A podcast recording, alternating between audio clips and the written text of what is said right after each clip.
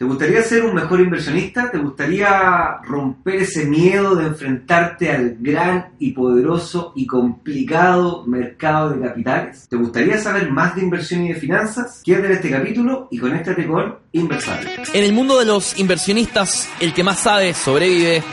Los inversionistas somos seres en constante transformación. Para bien o para mal, tú eliges. Si elegiste ser el mejor, llegaste al lugar indicado. Aquí aprenderás tips de líderes de diferentes manadas que te enseñarán nuevos ángulos y miradas para que te conviertas en una mejor versión de ti. Un Inversapiens con múltiples conocimientos, olfato fino y visión estratégica. Un ser evolucionado que sabe moverse en todos los lugares, empresas y mercados. No peligra su dinero, consigue mejores trabajos y el miedo no lo paraliza. Bienvenidos a Inversapiens, transformándose en inversionistas. Con ustedes, Nicolás Magner. Nicolás Magner. Y Carlos Escándar. Carlos Escándar.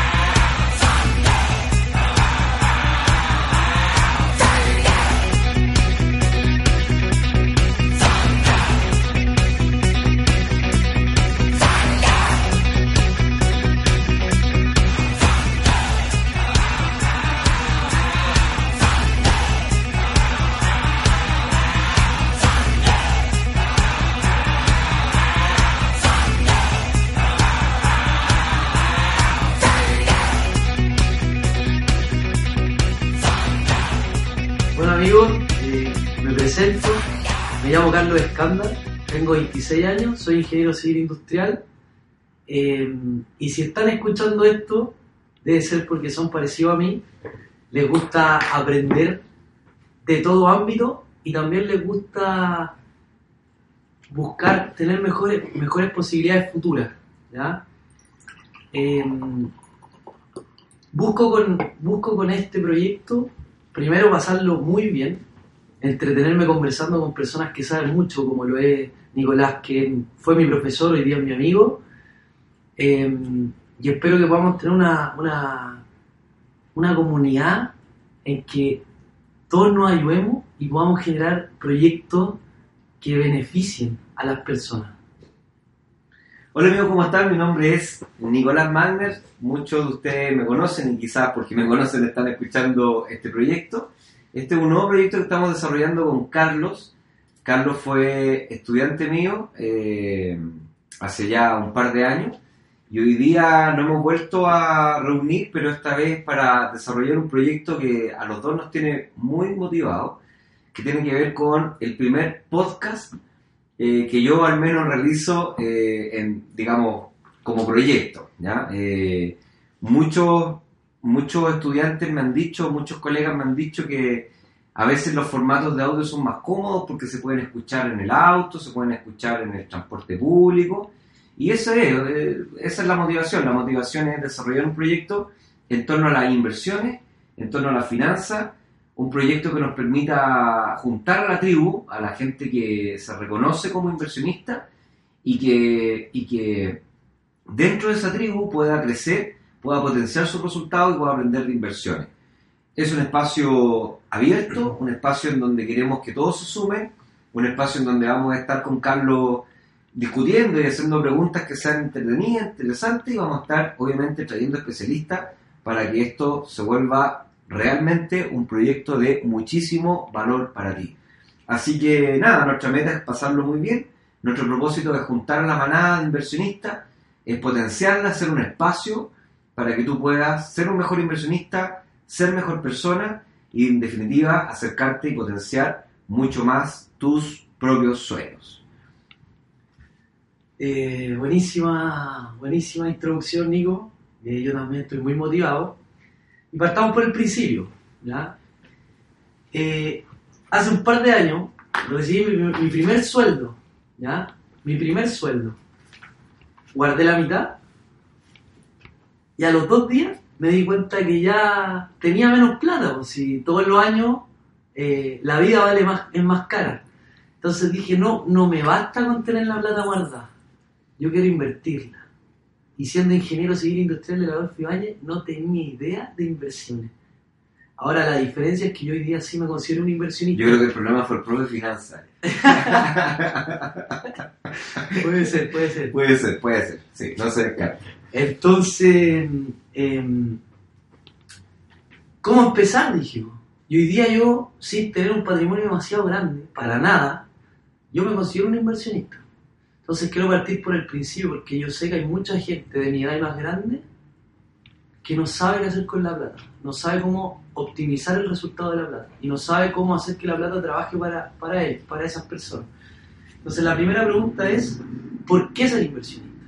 Sí, yo creo que un buen, un buen propósito para el primer capítulo eh, es partir por la definición de inversionista, en el fondo tratar de dejar claro cuál es nuestro, nuestro tratado como, como Inversapiens, eh, que, que, ya muchos van a ir descubriendo, ¿cierto?, que eso da el nombre, pero claramente tiene que ver con desarrollar una nueva especie humana eh, que está apoyada en las inversiones. Nosotros creemos que todos, todos son eh, inversionistas, pero todos son inversionistas en potencia. La idea es que se puedan desarrollar y puedan expresar todas las habilidades que tiene un inversionista. Ahora, yendo directamente a tu pregunta, yo creo que mi respuesta es porque hoy día nuestra, nuestra sociedad y nuestra tecnología nos permite vivir de nuestro capital. Antes, por ejemplo, el Homo sapiens, bueno, nosotros somos Homo sapiens, pero antes, cuando estábamos en las cavernas, no teníamos un sistema que nos permitiera, por ejemplo, obtener comida en forma automática. Dependíamos de nuestra capacidad, de nuestro tiempo. El día tenía 24 horas eh, había noche y había día, había ciertos momentos para salir a cazar y había ciertos momentos en donde no podías salir de la cueva y tenías que comer la comida que pudieses encontrar y varias veces no encontrabas y de hecho mucha gente, la principal tasa de mortalidad en esa, en esa época era eh, el hambre, era, se moría la gente de hambre. Es decir, en otras palabras, dependíamos de lo que hacíamos con nuestro tiempo. Exactamente, exactamente. Hoy día con todos los avances tecnológicos y con todo el avance en los mercados capitales, la genial noticia es que tenemos todo un sistema que hace que nuestra sobrevivencia no dependa de nuestro tiempo. Que podamos tener un patrimonio invertido en el mercado de capitales y que llegue un minuto en donde quizás ni siquiera dependamos de nuestro trabajo. Podamos simplemente hacer lo que queramos. Eso no significa jubilarse ni retirarse, sino que significa dedicar tu tiempo a lo que mejor te guste, mientras ese patrimonio, ese, ese dinero que tú juntaste, está trabajando por ti en los mercados de capitales. El Homo sapiens, en la época de las cavernas, no lo tenía. El hombre moderno lo tiene. Y por eso yo creo que nosotros somos más un inversapiens más que un Homo sapiens. Somos animales que tenemos que aprender a ser inversionistas. Porque los mercados financieros existen hace 400 años. En nada al lado de los 10.000 años de humanidad. No nos hemos acostumbrado. Claro. Entonces, tenemos esa sensación de querer hacer, eh, queremos ahorrar, queremos invertir, queremos, tenemos estos sueños de poder tener suficiente riqueza que nos pague nuestra vida, pero no sabemos cómo hacerla porque no nos es natural. Y porque tampoco nos lo enseñan.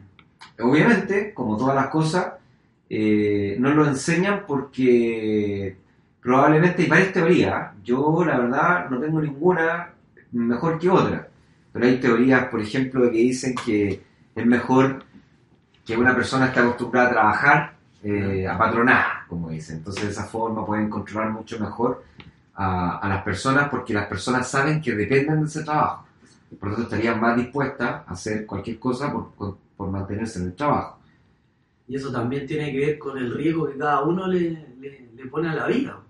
Porque hay que atreverse también a, a, salirse de ese, de ese paradigma tradicional que nos enseñan en todos lados. Porque también lo enseñan así en la universidad. O sea, yo salí de la universidad pensando en trabajar, en llegar a ser quizás gerente general de alguna empresa grande.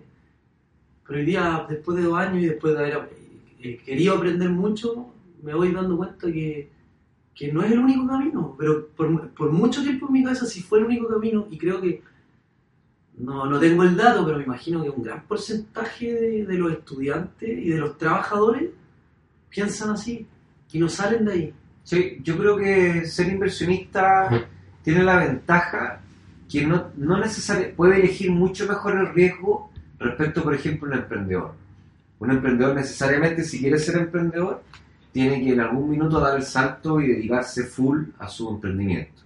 Y eso implica estar varios meses invirtiendo y reinvirtiendo toda la ganancia en el negocio, muchas veces sin ver, eh, literalmente, sin ver ni una ganancia.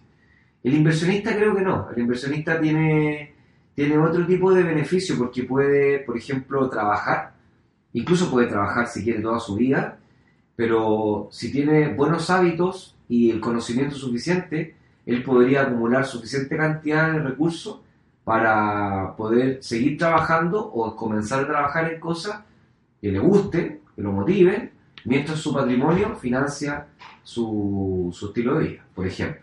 O sea, podemos decir también, que es lo que infiero lo que tú decís, profe, que un inversionista no, tiene que arriesgarse en el 100% para lograr ese sueño de poder tener esta libertad, de poder hacer las cosas que sí nos gustan sin estar tan apegado a un trabajo, pero también se necesita como ir escalonando el proyecto, porque no es como ya de un día a otro, monté un patrimonio, lo invierto y voy a, voy a tener libertad financiera, sino que ya, ¿cuál es mi proyecto a largo plazo? Y me voy trazando metas eh, más o menos cumplir, cum- eh, en un periodo de tiempo real. Sí, yo creo que el- los dos grandes mitos del inversionista, uno es, el primero es, cualquiera puede ser inversionista, cualquiera puede ser inversionista, ya vamos a hablar un poquito más adelante de las excusas que uno se inventa.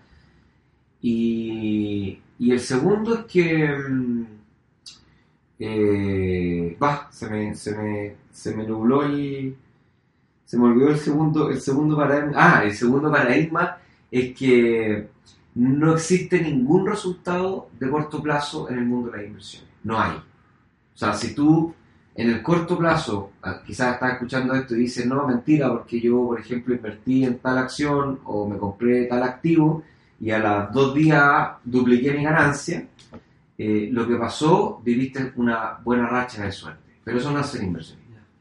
Eso es apostar y ganar. Pero así como apostaste y ganaste, también puedes apostar y perder.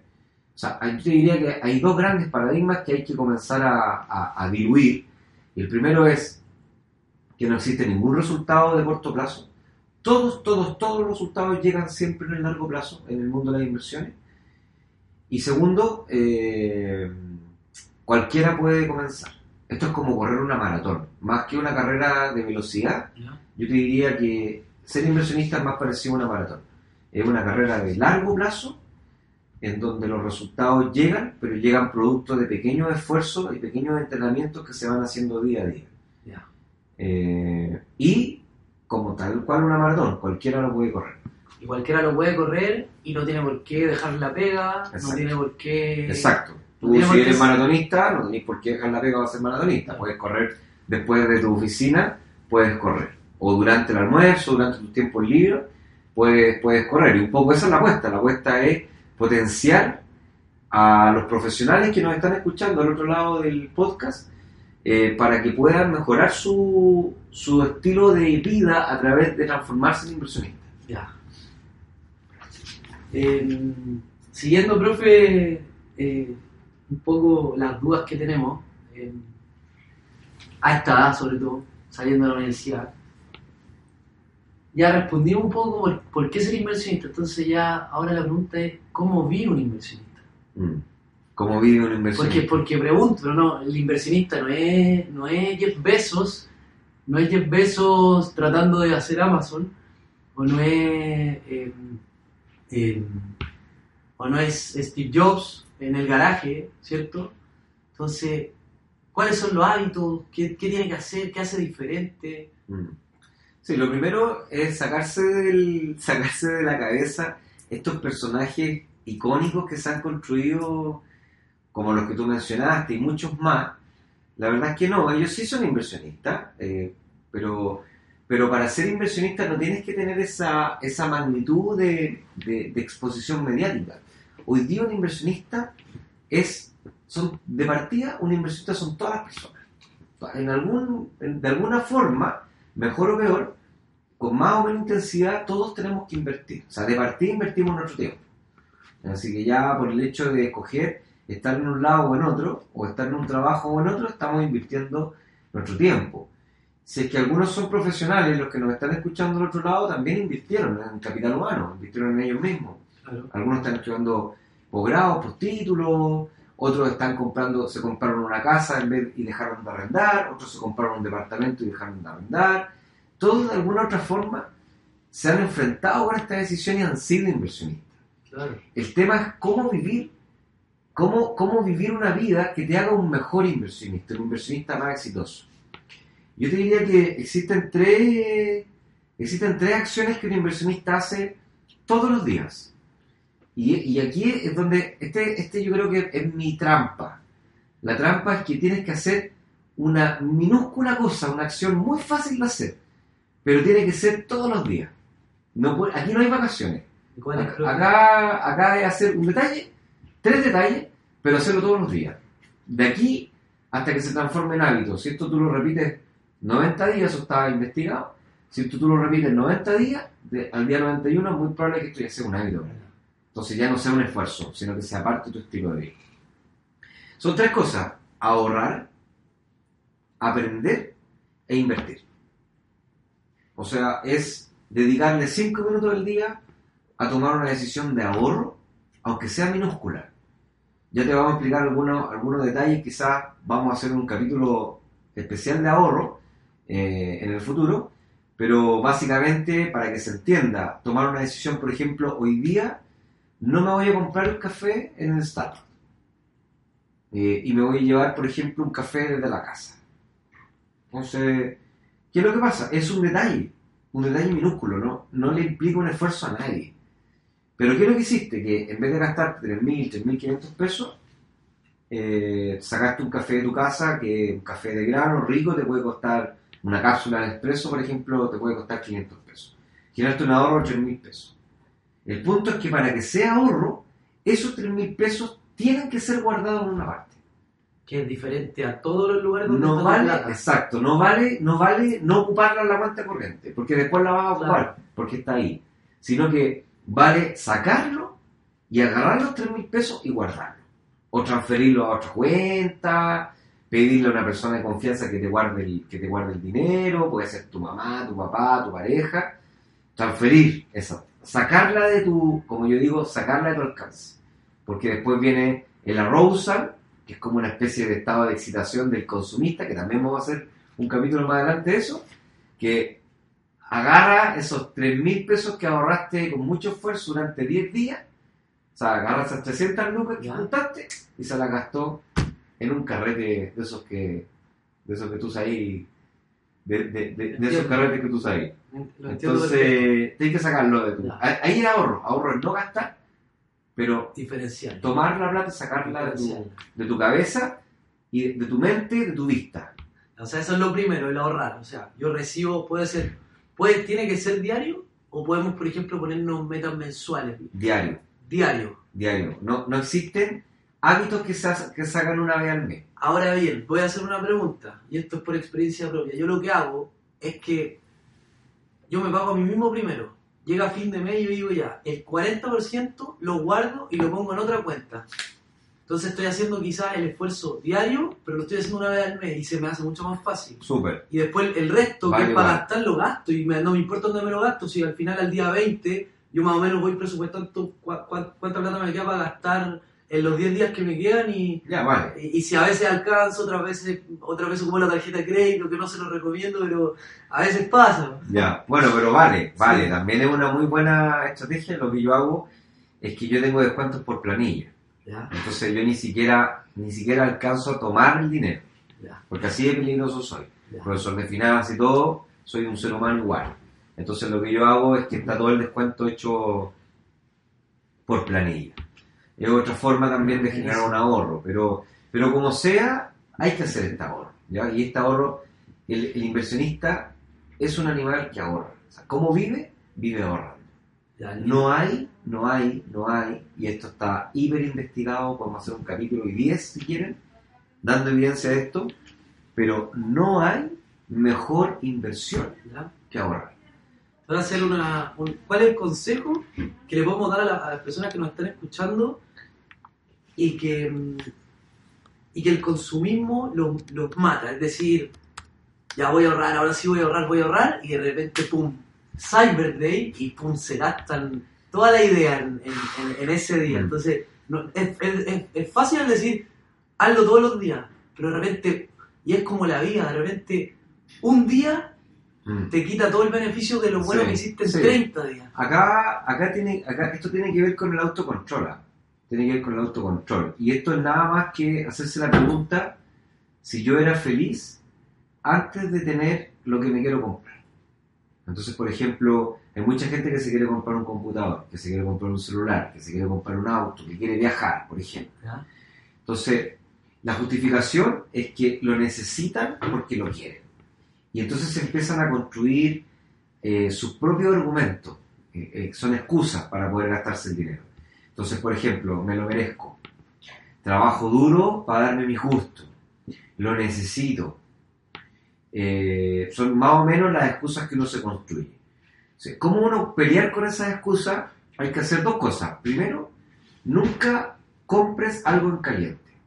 O sea, si tienes una oferta enfrente, cómprala, pero cómprala mañana.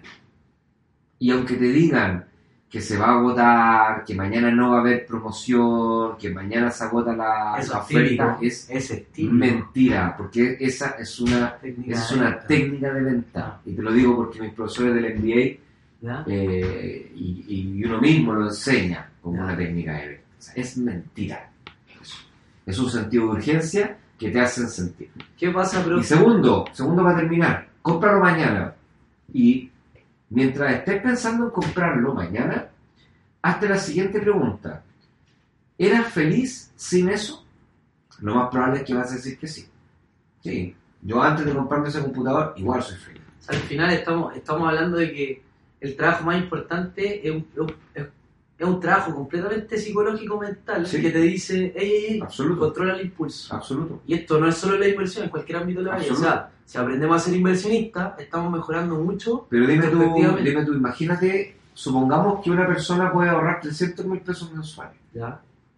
Dime qué inversión te puede pagar una utilidad de 300 mil pesos mensuales.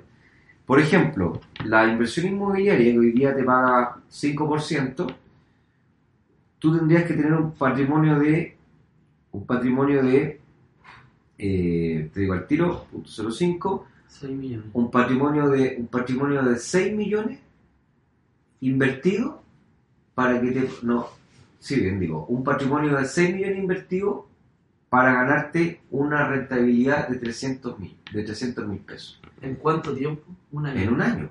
Imagínate, tú ahorras esos 300 mil pesos, tú lo ahorras todos los meses. En un año juntaste 3 millones 6.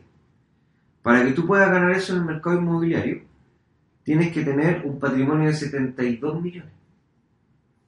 O sea, se puede lograr, te vamos a enseñar a hacerlo, pero, pero es difícil lograrlo. Es difícil.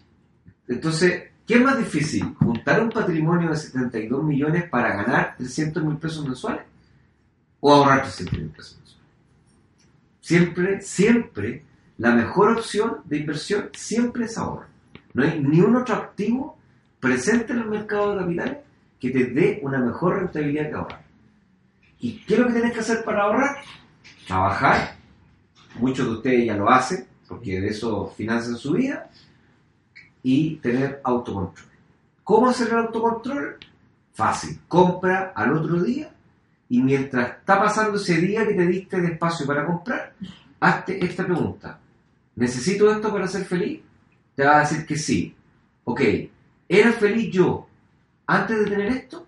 Y te vas a decir que sí. Entonces, eso es argumento de que, de que te estás construyendo excusas para satisfacer una necesidad a través de comprar algo. En otras palabras, profe, con esa pregunta que me hago en el momento que tengo el impulso, al final lo que estoy haciendo es ser consciente de, la emoción que me da el ver en la oferta. Entonces al final igual estoy aprendiendo de mí mismo, de lo que siento. Sí, claro, por supuesto. O sea, obviamente que si uno lo lleva al, a estos monjes, ¿cierto? Que, que, que se, que manejaban completamente su espíritu y sus emociones, es eso. Es llegar a ser, un monje, por supuesto, pero, pero si tú te fijas, un monje, un monje no tiene la ropa que tienes tú, no tiene lo- los dispositivos electrónicos que tienes tú, porque lo que ellos, lo que ellos practican es el autocontrol. Y el autocontrol significa yo técnicamente no necesito nada para ser feliz. Nada. El resto son construcciones que uno, que uno arma para poder tener la excusa de... Me queda, me queda claro, profe. Em, entonces, em, siguiendo, dado que, dado que, ya, dado que ya respondimos esta, esta serie de preguntas em, y siguiendo la línea, yo, yo también te quiero preguntar em, ¿qué se necesita para ser un inversionista? Mm, Bueno, no mucho. Se necesita, primero ganas, propósito. Ya. O sea, si es que tú, bueno, tú y yo lo compartimos porque por algo estamos en esto, pero si el que está escuchando del otro lado, por ejemplo, tiene sueños en el futuro, por ejemplo, quiere estudiar un posgrado en el extranjero, quiere vivir de su patrimonio para dedicarse a practicar un hobby, tiene sueños porque, no sé, quiere, eh, quiere emprender una empresa, quiere ah, emprender un proyecto social, lo que sea, eh, lo primero que se necesita es un propósito. Y vamos a dedicar el próximo capítulo a descubrir el propósito. Que es- súper importante esto, ahorrar e invertir por invertir no tiene sentido cuando no tiene sentido. Entonces, lo importante es encontrar el sentido. ¿Qué pasa si tú tienes un propósito, profe? Yo sí, súper claro. Supermercado, me ha costado mucho encontrarlo y trato en mis clases siempre de, de que la gente lo encuentre. Cada uno tiene un propósito bien, bien particular. Mi propósito es ayudar a otros a, a acercarse a sus propios sueños. Te voy a te voy a hacer una pregunta. ¿Cómo encontraste tu propósito? Y nada, preguntándome muchas veces a mí mismo, estando conmigo solo, eh, en paz, en silencio, y sobre todo preguntándome qué cosas hago y las disfruto. Y llegué a la conclusión de que hacer clase eh, las disfruto muchísimo. Y estando con, con, bueno, con, contigo, con mis exalumnos, con mis alumnos, con mis colegas, con mis amigos, la paso muy bien. Eh, y si los puedo ayudar, feliz. Oye, profe, y, y- Entonces, nada, pues, yo soy inversionista porque lo que quiero es que después, no sé, pues lo antes posible, estoy trabajando para eso, obviamente, pero lo antes posible, eh, tener suficiente cantidad de patrimonio para que me financie y yo poder de- liberar tiempo para poder ayudar a más gente todavía. Esa es mi... Oye, te, te puedo- te quiero hacer una pregunta. Entonces, tú eres un, un profesor, doctor, doctor en finanzas, profesor hace mucho tiempo. Yo digo que eres muy capo, lo sé. Me, gust- me gustaron siempre tus Sí, yo clases. digo, no, yo no digo, qué, qué vergüenza, qué vergüenza, qué vergüenza. Entonces yo, Yo voy a yo decir los alumnos que me odian. Entonces la pregunta es, hay gente que nos está escuchando que va a estar conversando consigo misma y muchas veces va a decir, chuta, ¿sabes qué? No tengo propósito, no se me ocurre el propósito. Entonces, a esas personas que les va a costar un poquito más y que quizás el propósito es el primer paso y quizás tienen 25, 30, 35 y no se han cuestionado el propósito, entonces mi pregunta es, ¿qué consejo les darían para que no se desanimen, para que sigan motivados, para que se sigan cuestionando, eh, a encontrarlo? Porque de verdad yo creo que el propósito en realidad es el primer paso, o sea, es la base. Sí, yo creo que, bueno, primero hay técnicas, así que a no desesperarse. ¿ya? O sea, el propósito está dentro de uno, lo que pasa es que hay que descubrirlo. Todos tenemos dentro un propósito, no hay nadie que no tenga dentro, así que el primer miedo de, no es que yo no lo tengo, no, no es que no lo tenga, no lo has encontrado. Segundo, va a salir a base de preguntas, de preguntas, varias preguntas que son bien inteligentes y que, que las podemos abordar más adelante. De hecho, ¿Ya? el siguiente capítulo podríamos hacerlo, invitar a alguna persona que sea especialista en, en descubrir y conectar ¿Ya? eh, propósitos para que nos dé, su, nos dé sus tips y, y podamos juntos, cada uno, ¿cierto? Eh, y ayudar al al lado, pero cada uno pueda descubrir su propio propósito. Pero creo que, creo que es, lo primer, es lo único que necesita un inversionista, porque cuando el inversionista, el Inversapiens, eh, visualiza su, su sueño, su propósito, entonces se comienza, comienza a correr hacia allá. Y van a haber distracciones, van a haber sirenas, van a haber un montón de cosas en el camino, obstáculos, pero el Inversapiens se va a preocupar de saltar todos esos obstáculos, de olvidar todas esas distracciones y acercarse en línea recta hacia alcanzar lo que realmente quiere, cuál es su propósito, su sueño. Y un poco ese es el programa que estamos creando, un programa que, que le permite a la gente hacer eso. Oye, igual quiero agregar una última cosa, asociado a lo mismo, pero tu, tu, tu propósito es muy asociado a los demás, ¿ya?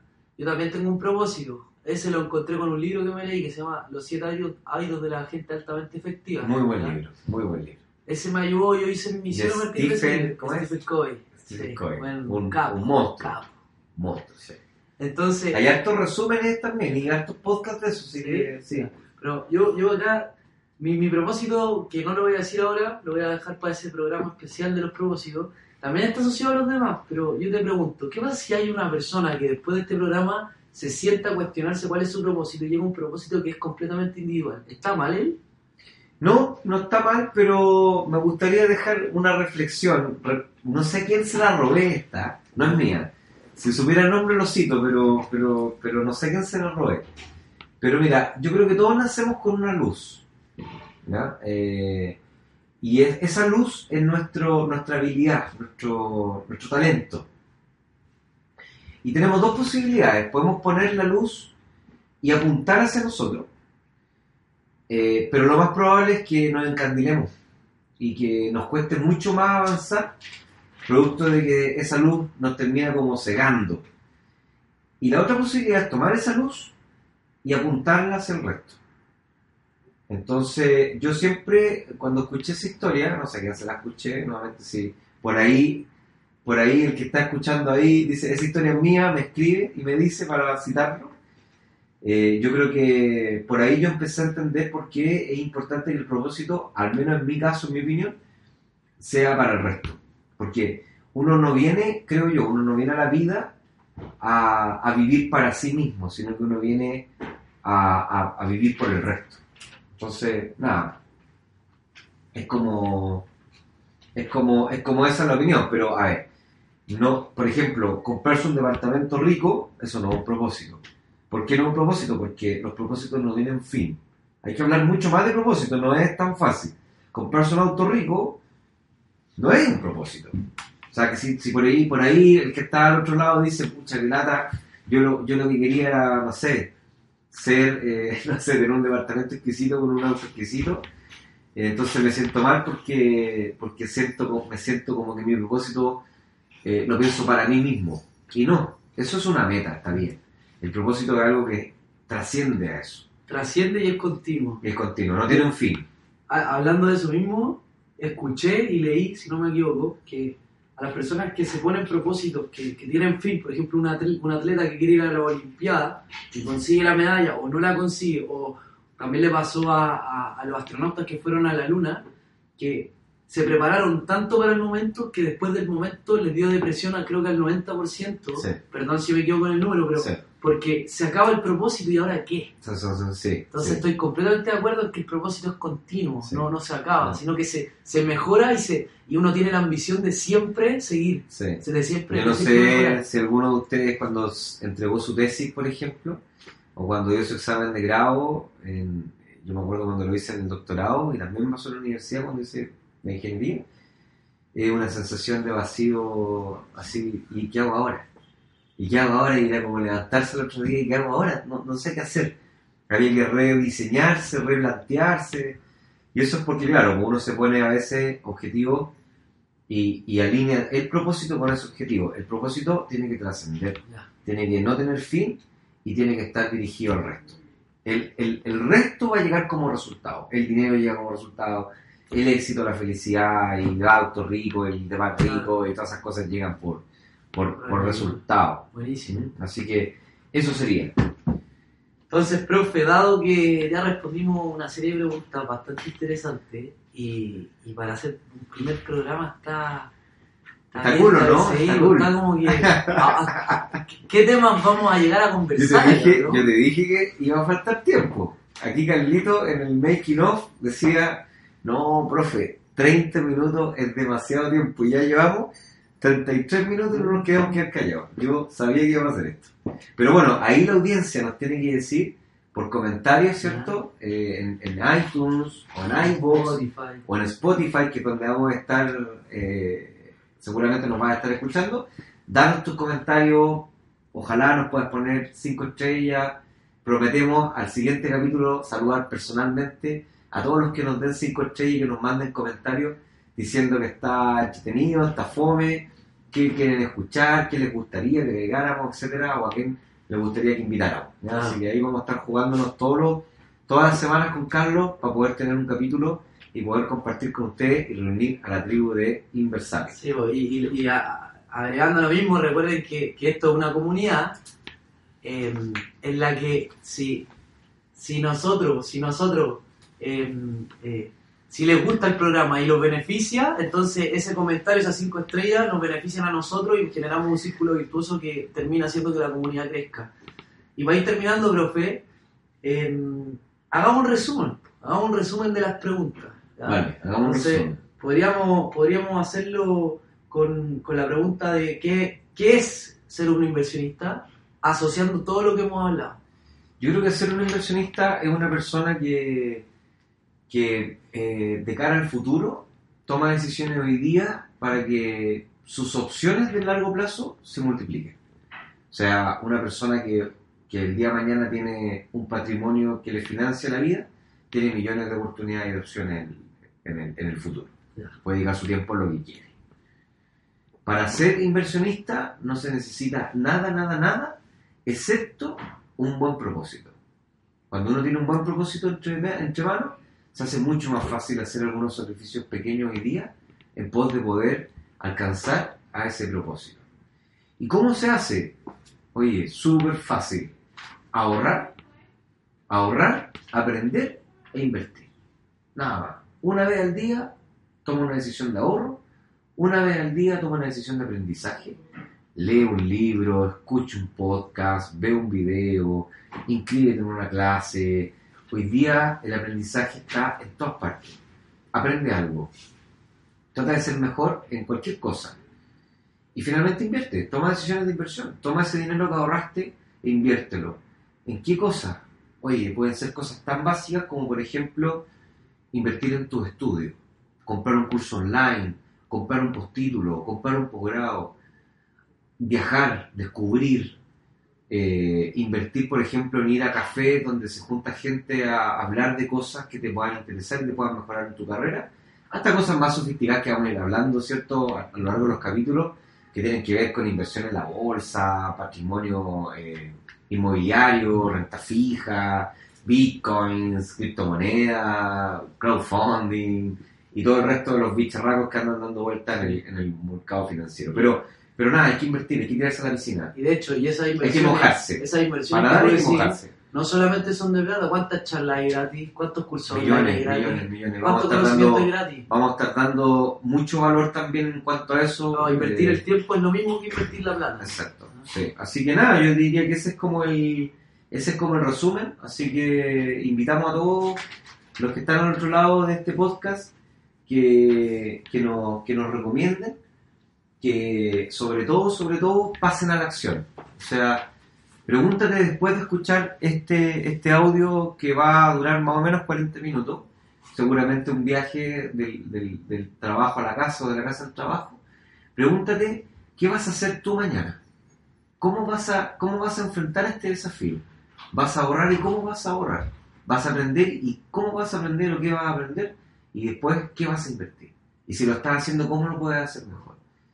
O pasa la acción, mándanos tu mensaje, vamos a empezar a abrir varias plataformas, plataformas obviamente en las redes sociales y también en nuestras páginas, y ahí tú vas a poder eh, contactarte con nosotros, comunicarte con nosotros, ser parte de esta comunidad y en definitiva, nada, convertirte en un Inversapiens, que es nuestro nuevo concepto que está muy, muy divertido, gracias a nuestro amigo Sergio Liberona que nos, iluminó en ese aspecto. Así que nada, un cordial saludo, que les vaya muy bien, nos vamos a ver seguro, nos vemos la próxima semana, vamos a estar pensando toda la semana con Carlos cómo agregarles más valor cada vez, y por mi parte me despido, un gran abrazo y nos vemos en el siguiente capítulo. Sí, por mi parte también, eh, el mensaje de cierre para mí es que es un sueño partir con esto, no sé, hacia, no sé hacia dónde podemos llegar, pero eh, creo que las posibilidades son, son infinitas eh, y ojalá que ustedes también se con ese mensaje porque el que escuche esto lunes a lunes, semana a semana, que comente, que nos siga, va, eh, a generar un valor agregado súper importante, que mientras antes se adhiera, mayores posibilidades futuras va a tener. Así que me despido con ese mensaje de generemos en la comunidad, porque no solo depende de Nicolás y de mí, depende de, de todos los que están escuchando y que siguen con nosotros, que generan los hábitos, que se quieren transformar en inversionistas porque saben que pueden, porque saben que pueden tener una vida mejor, porque pueden cumplir su propósito y cumplir sus sueños. Un abrazo. Chao, chao, nos vemos. Esperamos que este episodio te haya entregado el conocimiento para estar un paso más cerca de ser una mejor versión de ti. No olvides comentar, compartir, déjanos tu valoración y ayúdanos a conectar con más inversionistas. Un gran abrazo y nos vemos la próxima semana en un nuevo capítulo. Pasa a la acción, aplica lo que aprendiste y conviértete en un Inversapiens.